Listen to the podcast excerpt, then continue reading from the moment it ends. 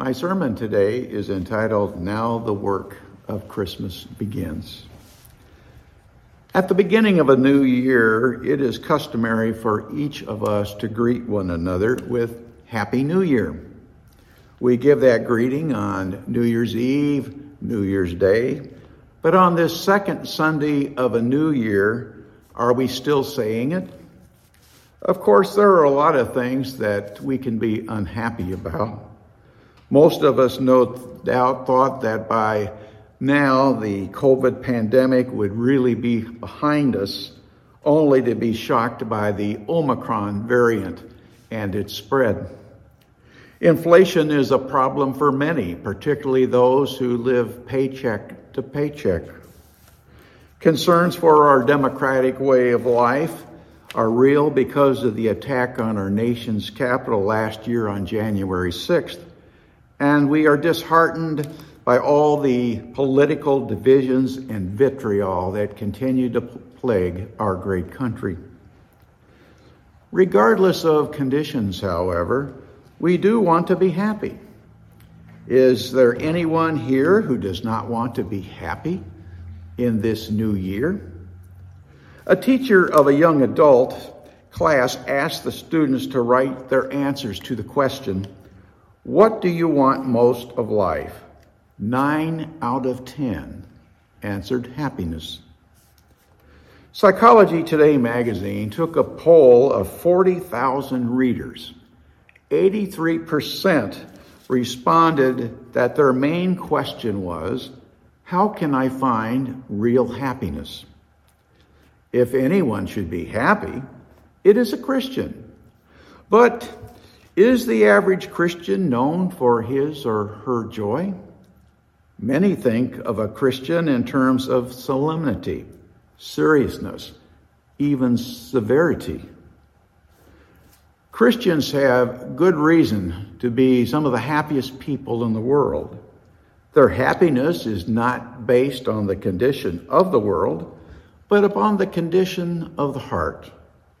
They are happy because of God, not because of the state of humanity. This is brought out by our Old Testament text from Isaiah on this second Sunday of the new year. I will greatly rejoice in the Lord. My whole being shall exult in my God. Be happy about what? Isaiah says, Be happy in the Lord. Rejoice in my God. This is no ordinary happiness. With this in mind, I like the list of resolutions prepared by Reverend Walter Shoden. He calls them the seven ups for the new year. No, this has nothing to do with the soft drink. These seven ups fall under the heading of attitudes and actions. The first is wake up. It begins, begin the new day with the Lord. It is His day, rejoice in it. The second is dress up. Put on a smile. It improves your looks. It says something about your attitude.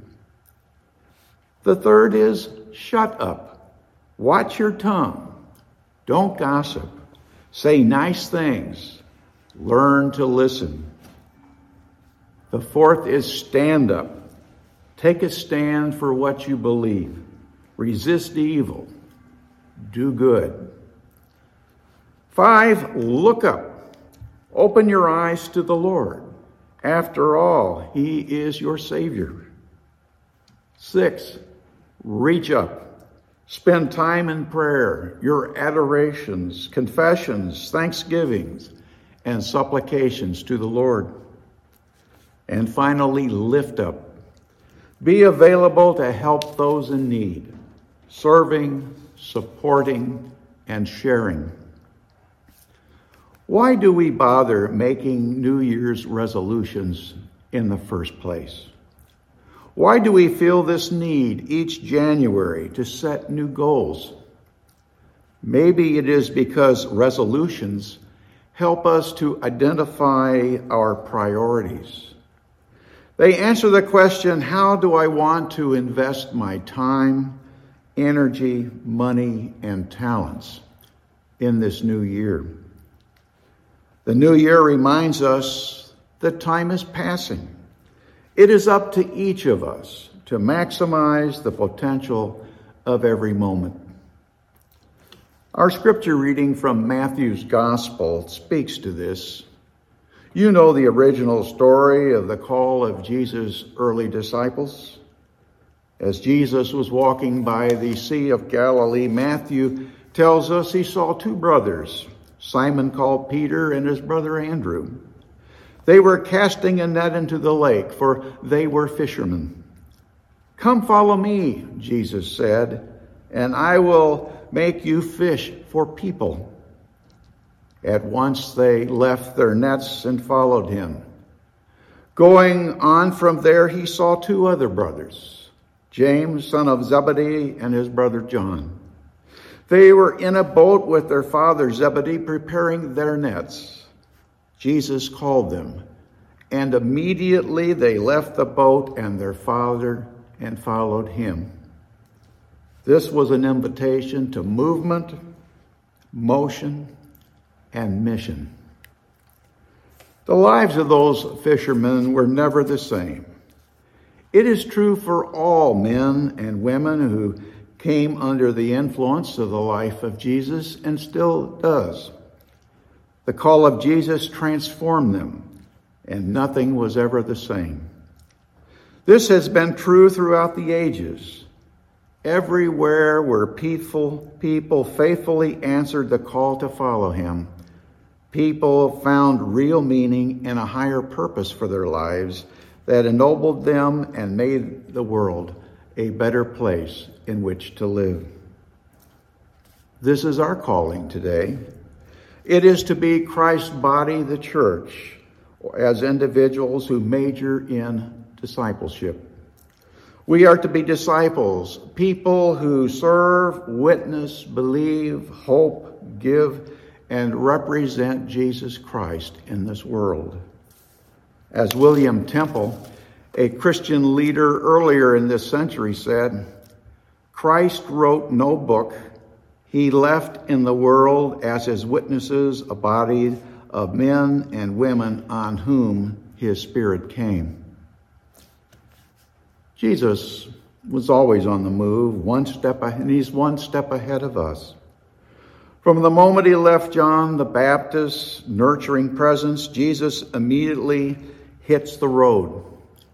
In Galilee, he continues to encourage his disciples to join him in this journey, not as a journey that transverses new terrain, but a journey that forms new faith.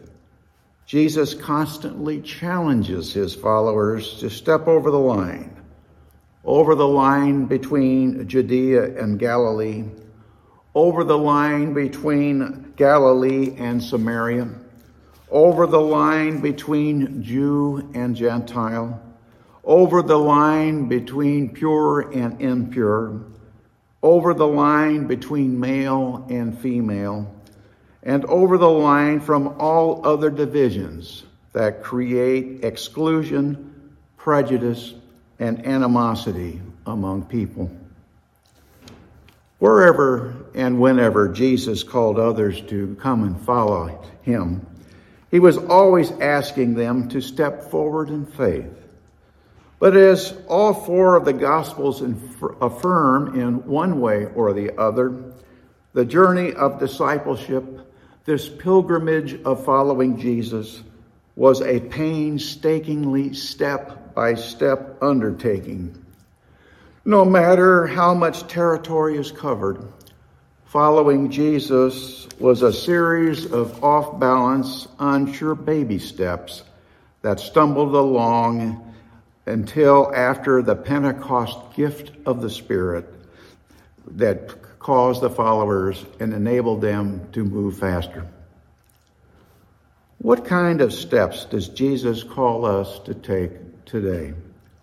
We might not be jogging through Judea, walking through Samaria, ambling across the ends of the earth, but we are all on a faith journey that requires negotiating some hazardous, challenging terrain.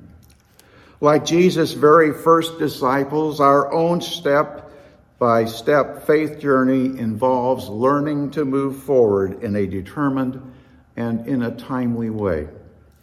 Too often, however, we get distracted from our true purpose in life. We get far away from the source that gives us life, fuels our spirit, and reveals our soul. We wander and forget. That is why we read the Bible, pray, join together in Sunday school or small group study, and worship together in the sanctuary or now online. To remember who we are and whose we are is important and vital not only for our own spiritual nourishment, but also for our mission in the world.